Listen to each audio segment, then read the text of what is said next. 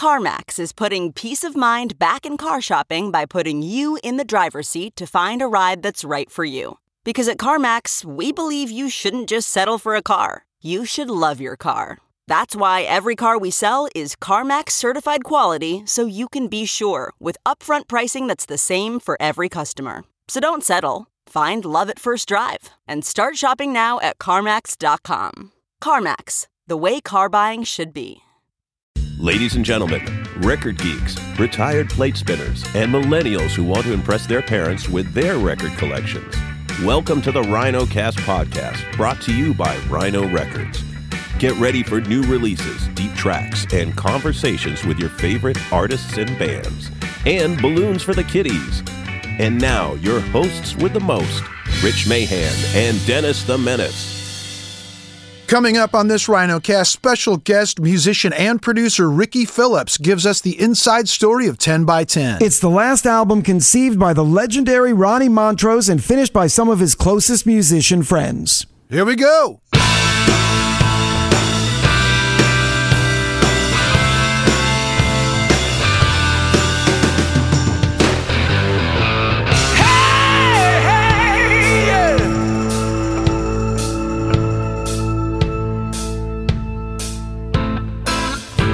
Got loose from the ball and chain, out from under the whipping cane.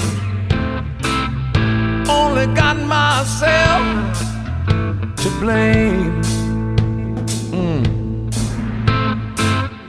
Walk away if it's not your fight. This pertains to the civil rights, but I must admit it's a shame.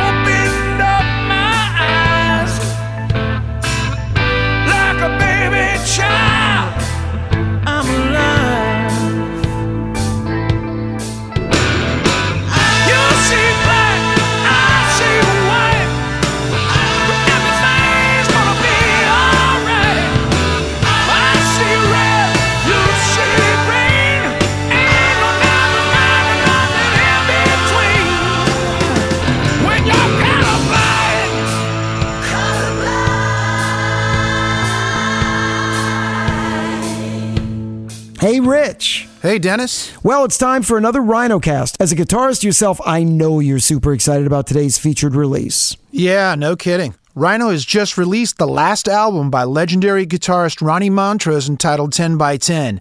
It was conceived before Ronnie passed as a passion project with bassist Ricky Phillips, who currently plays with Styx and was also in Bad English, and drummer Eric Singer, who's played with Kiss and Alice Cooper. They finished the album as the ultimate tribute, and the guest vocalists and musicians would have made Ronnie proud. Yeah, there's some great pairings on this record. Check this out Deep Purple singer Glenn Hughes does a song with Def Leppard guitarist Phil Collen. Sammy Hagar and Toto guitarist Steve Lukather pair up. Joe Bonamassa plays with Ricky Phillips on a track, and Edgar Winter and Tommy Shaw from Styx are on another track. We got to talk about the album with none other than Ricky Phillips from his studio in Austin, Texas. Let's get into the conversation right now with Ricky Phillips about Montrose 10 by 10 on the RhinoCast. Ricky, tell us about 10 by 10 and give us a little bit of background about how you hooked up with Ronnie and how the record started coming together.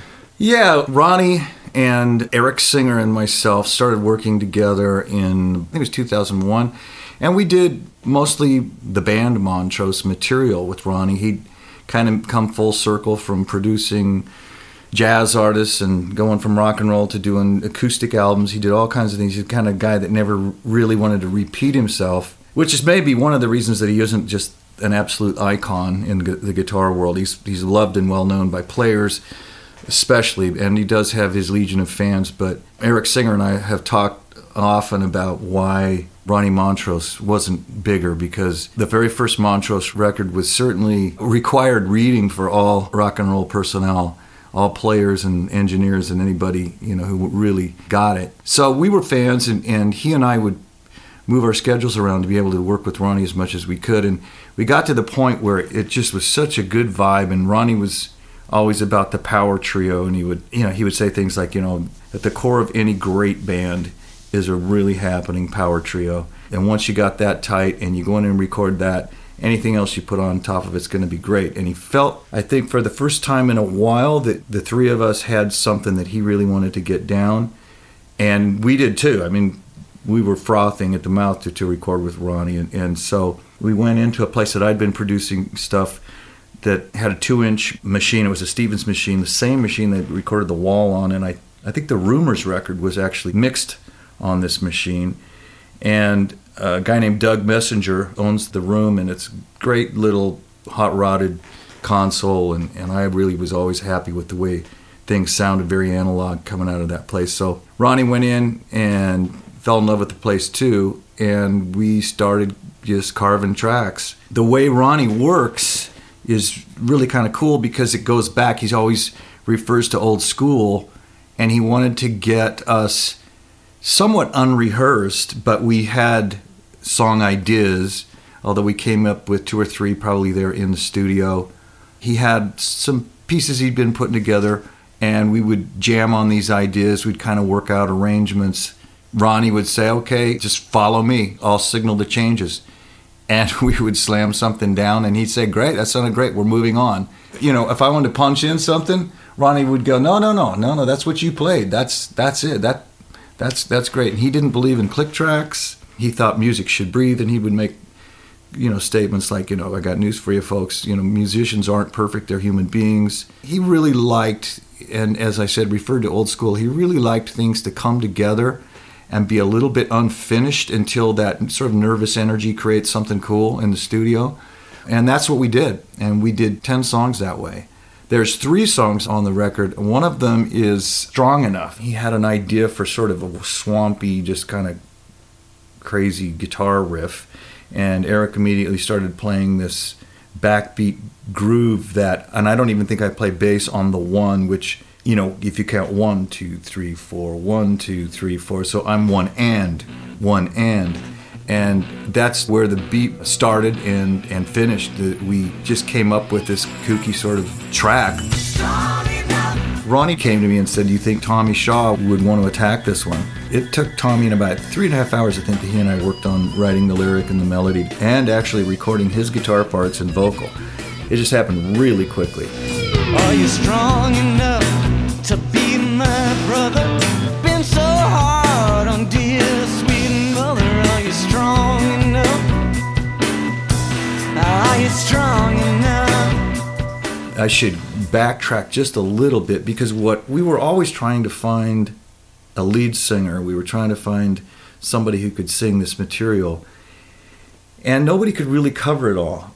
Ronnie called me one day and said, I have an idea.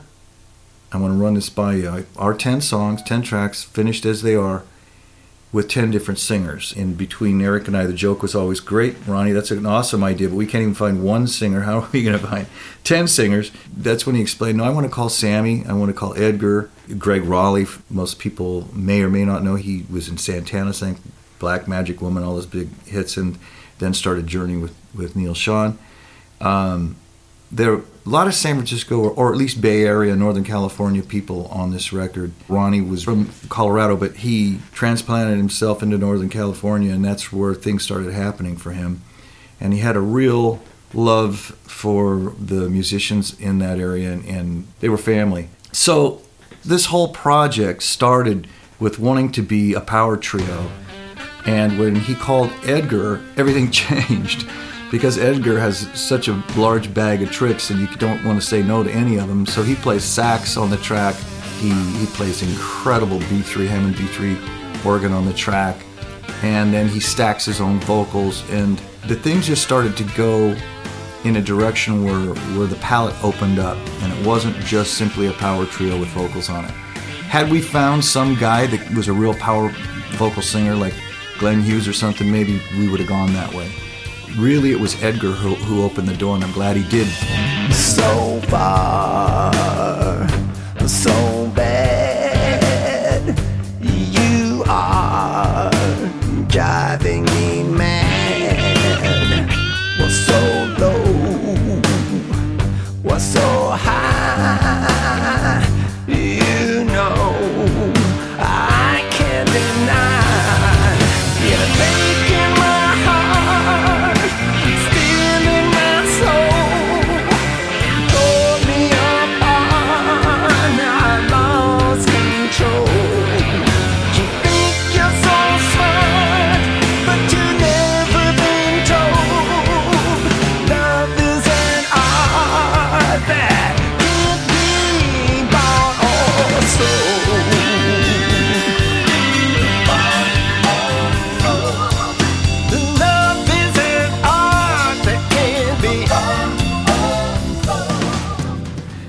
took the project over, my inclinations, I knew what Ronnie wanted, and I did, with great attention to detail, follow what blueprint he'd already started with this 10 by 10 project.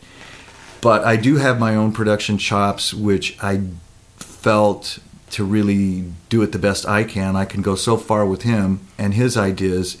And then there were things that opened up. I love background vocal arrangements. I do like juxtaposing really heavy slamming rock guitars with some keyboard textures to pivot off of. It makes the guitars even seem heavier. But I did stay with Ronnie's overall concept. And I've been asked whether that was difficult or not it actually i think made it easier because there were times when in production you'll find things that are working and you'll find things that were seem to just happen. Who knows? No not much thought was put into it. It sounds fantastic. Then there's songs that you can't figure out what is missing here. And i would always think well what would ronnie do? And boom that would pretty much solve the problem almost 99% of the time. This is not a tribute record. These are the last recordings of ronnie montrose. He's on every song. And 90% of the guitars on the record are Ronnie. It's that other 10% are the, the, the guys that came in to put down solos. This insight that Ronnie had in creating moods and creating these tapestries that are in these songs made it so much fun to bring people in that I knew Ronnie respected to help finish. One thing that's very notable on a lot of these tracks are these female vocals. And I'm curious about how much of that was in the original vision and how much of that was brought to the project. Well, you, you just picked on the one point that was me and not Ronnie, and that's amazing. But I always, Ronnie and I always really liked Humble Pie. We liked Steve Marriott a lot. And we liked the way Stevie Marriott used the female background vocal against a screaming male rock singer my sort of production chops in that regard, since we're talking about it, is I like to do one step further, and that is I get a couple ladies who can just they're soulful and, and they can get gospel or they can get rock. Then I put a guy, and in this case, uh, Jeff Scott Soto is the guy I put in here. He's got a nice, thick, throaty, amazing voice. And with the girls, we had this solid foundation. I jumped in on two or three of the songs. Ronnie and I both had that love for that thing, but we never really discussed it being on this record. I just knew that he'd be welcome to it. The the balance of what will make this a revelation for Montrose fans is that it retains the integrity of what he did and what he specialized in. It also is this, like you said, it's not a tribute, it is a vision realized. Hmm. So, do you ever think about if he was sitting next to you or was looking over your shoulder as you were mixing this record, mm-hmm. some of the things he would whisper in your ear? I almost feel as though he did at times. Not to get all spooky, but there would be times where I'd be in my studio, it'd be two, three in the morning, and I'm working on something or a placement of something doesn't seem quite right, or I just played a, uh, I, I did a considerable amount of Hammond B3 work on this record myself. I'd be doing say a keyboard part or maybe an overdub acoustic guitar part or um, the kind of things that you do in the studio that kind of put that little sparkle on, on top of tracks the things that take some time to figure out. You don't want to fill in all the holes or all of it it's just a massive wall of sound. And we ronnie and i had many discussions about how music really needs to breathe. For anything to speak you got to get it has to have its own room. So it'd be nights like that where all of a sudden some some complete thought would come into my mind. And i'm tired. I've been here for hours. And now all of a sudden i have this moment of complete clarity. And as i'd start working on it i would pause and go ronnie? You know it seemed, where did that come where did that come from?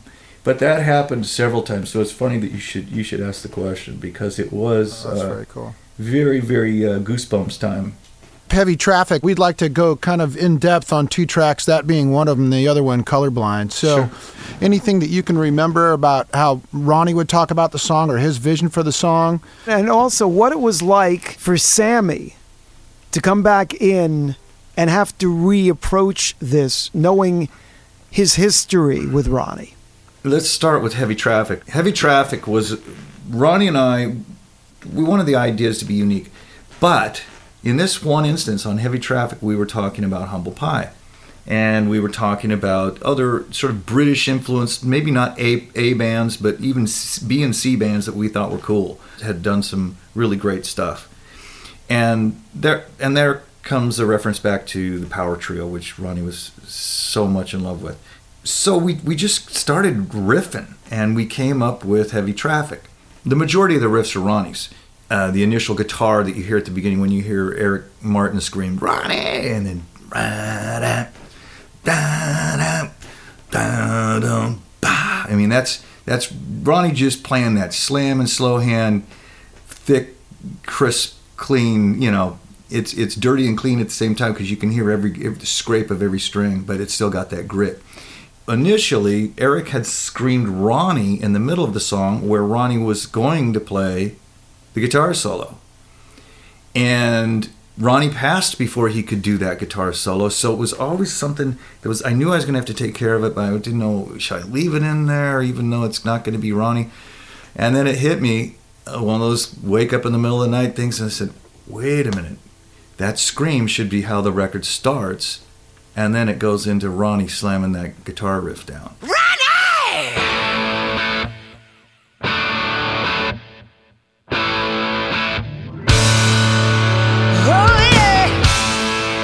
So, you know, and maybe that was Ronnie's idea and he woke me up in my sleep. I don't know. The bass is just down and dirty, and Eric knew immediately what to do on the drums.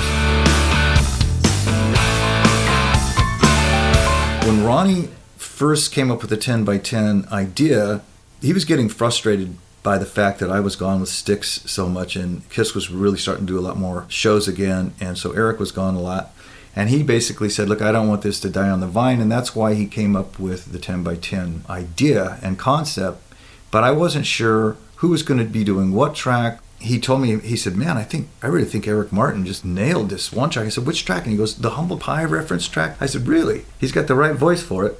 And then with Janae Fincannon and Debbie Holiday, Eric also does a few of the background vocals. So the three of them are really the background people. It took me a while to figure out the heavy traffic that the girls come in and sing. Tried to sing with Eric and as I would do my little sketches to figure out where the background should go, and it was not working. So I realized, wait a minute, it's an answer, and that's that's when we came up with the hook. When the girls came in and, and the first time they sang it, I went, oh God, there there we go, we're there.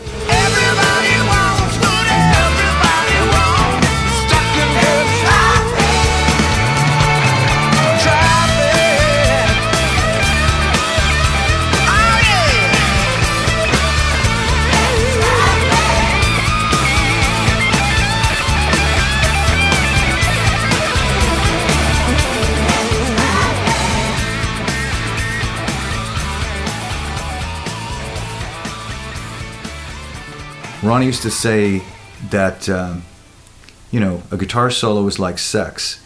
You build up to the frenzy. You don't start with the frenzy. And and I think a lot of guitar players today, uh, and it was one of the things that I addressed with every guitar player on, on the record. I said, listen, this is a Ronnie Montrose record, guys. So think Ronnie Montrose and that and the reasons he liked you. Be yourself, but within that, I, I don't want to hear pyrotechnics. I don't want to hear scales. I want to hear emotion. I, w- I want to hear what Ronnie would want to hear. All right, so let's talk about Colorblind, which made it in the top 10 on the classic rock chart recently. Wow.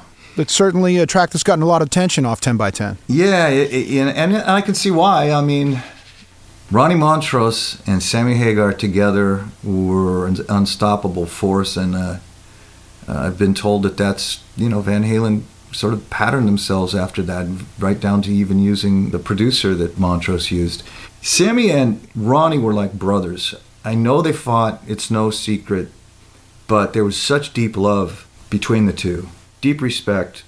And when you got guys like that that are so talented and you know, brothers are, can be brothers, but brothers do fight. And I'm just so glad at the end of Ronnie's life that he and Sam were back to being dear, dear friends. And I'm glad that they were at a point where they could work together and do such brilliant work like colorblind. Sammy's lyric is unfortunately probably timeless. Sammy delivers the most believable, heartfelt vocal I've heard, I've, I've personally heard him do. It's a reminder of how good this man is at selling a song, at, at believing in his lyric and, and emoting exactly the way you want to feel. And against this track that, that Ronnie came up with himself, there you go. Montrose and Hagar again. I play both four and eight string basses on that. I play Hammond organ, and Eric Singer again on drums. Steve Lukather. Steve, I just saw Steve last night. As a matter of fact, I went to see him with Ringo, and uh, we had a great time to just chat for a bit before he did his gig. So proud of him for what he contributed to this song. My engineer on this that I brought in is an incredible guitar player by the name of Bruce Gowdy. Well, Bruce Gowdy and Steve Lukather sat together in high school music class. We were just talking about this last night, and uh, they've been dear, dear friends. And I was on the road with Styx, so I couldn't be there for the session. Steve only had two days off before he, I think he was going back out with Toto. So I set up the session over at Bruce's. I had a little talk with Steve about what I was looking for in light of what I was alluding to with the preference on guitar that, that Ronnie had. Ronnie used to say the thing that he liked about Luke was there's a song that Luke did, it was a Toto song, where a song completely changes when it goes into his solo and it becomes almost thematic, like movie thematic. That was what Ronnie wanted to hear. He wanted to hear guitar players who spoke and shared an emotion with what they were playing that's exactly what Luke gave us on this song, and uh, it, it's so appropriate and so perfect because it's such deep su- subject matter. It's almost like my guitar gently weeps. The notes just seem to to take you on. You could close your eyes and, and just go on a little journey while, while Luke's playing.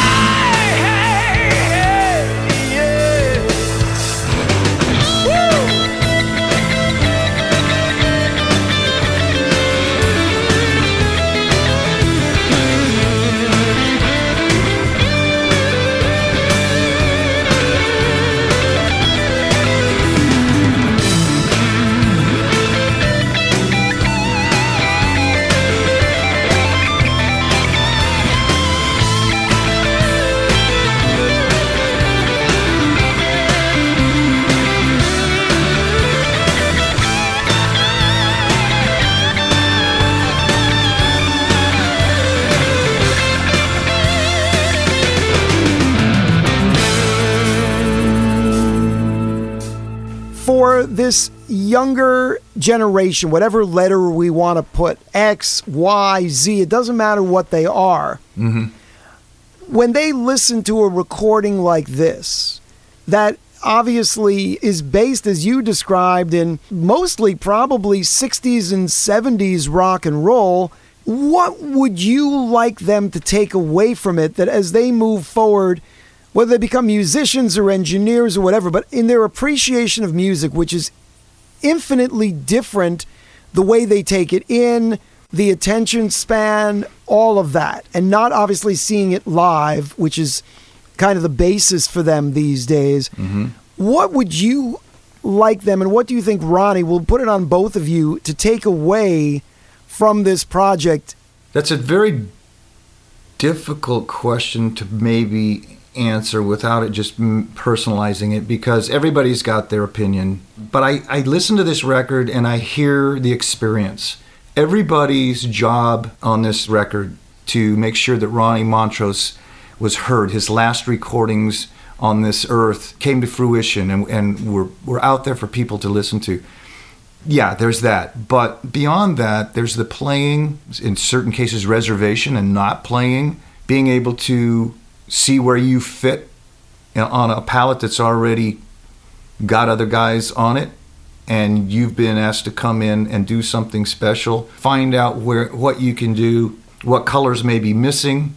I would really encourage young players to listen and study this record. There is so much to learn from. Less is sometimes more but this record has a lot of examples of different kinds of influences i feel like every one of these tracks they belong together but there's a difference in each of them Do you remember Ronnie's last words as related to this project? Yeah, I do. As a matter of fact, it was about three weeks before Ronnie passed. He told me how much he loved this record and that how much he wanted to finish it. He said, I finally feel like I'm ready to finish this record. My chops are back. One little side note I will share is that Ronnie didn't play guitar for a couple years. He had cancer. He went through that battle. He won that battle. During that downtime, he didn't pick up a guitar. So when he got through that fight, he started to play guitar again privately and worked and worked and worked. And um, he was finally good to go. So it was a shock to me and a lot of other people when uh, we, we found out that Ronnie had passed. You know, he was an interesting, amazing, funny, loved by so many people. A lot of us thought we were his best friend. and you find out, oh, wait a minute, you know, Ronnie was just real with everybody. So he got close to everybody he knew. He was the real deal, you know, all the way down from being the amazing guitar player was to being an amazing friend. Howdy, buckaroos. Circle the wagons and sound the alarm. It's time for the Rhino Roundup. Hi there, it's Lauren G. And John Hughes from Rhino, and this is the Rhino Roundup. We've got a good one for any alt country fans. We've got deluxe editions of Wilco's AM and Being There, featuring the original albums expanded with rare and unreleased recordings that have never been heard before. Hmm. Yeah, the AM Deluxe Edition includes the original album plus eight unreleased bonus tracks. It's available on CD and double LP, and Being There Deluxe Edition features loads of never before heard songs, alternate takes, and live performances. Available as a 5 CD collection or a 4 LP set. If you're interested, you can get it at wilcoworld.net. They've got exclusive colored vinyl, limited to 2,500 copies of each. Oh, better move quick on that one. Yeah. Now, speaking of deluxe, it does not get any more deluxe than the Smiths, The Queen is Dead Deluxe Edition that's out now. Several formats. Probably the most deluxe of these formats is the 3 CD, 1 DVD box set, which has a new remaster of the album, additional recordings with demos, B sides, alternative versions, plus Live in Boston, recorded at the Greatwood Center for the Performing Arts back in 1986. And the DVD features the 2017 remaster of the album in high res, plus the Queen is Dead film that Derek Jarman had done for the band back in the day. There's also a slimmer 2 CD version if you just want the music, and this beautiful 5 LP box set that has all the audio, including the Live in Boston recording. And it's such a seminal record. It's 30 years old. It's really exciting to be able to dive into the Smiths catalog in this format for the first time for us. And it is just the first of many. Top of my list for sure. I'm down. That's the Rhino Roundup. Thanks very much for tuning into the Rhino Cast. We appreciate you spending your time with us. We're almost done, Rich, but not quite. There's one more rather important thing we need to cover. That's right. If you liked what you heard today and you want to know more, please come on over to rhino.com and check it out. You can go to your favorite download site to buy it. If you want to listen first, go to your favorite streaming site. Or if neither of those is your speed, Hit your local record retailer and pick up the wax. Doesn't matter if you're 33 and a third or 45, it all works. Peace and love, people. Be good to each other. And last but certainly not least, don't forget to hit that subscribe button so you don't miss the next RhinoCast. Executive producers for Rhino, John Hughes and Lauren Goldberg. Produced for Rhino by Pop Cult and Rich Mahan Promotions. All rights reserved.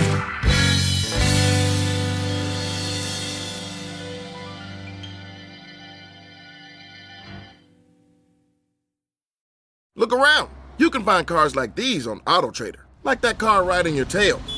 Or if you're tailgating right now, all those cars doubling as kitchens and living rooms are on AutoTrader too. Are you working out and listening to this ad at the same time? Well, multitasking pro, cars like the ones in the gym parking lot are for sale on AutoTrader. New cars, used cars, electric cars, maybe even flying cars. Okay, no flying cars, but as soon as they get invented, they'll be on AutoTrader. Just you wait. AutoTrader.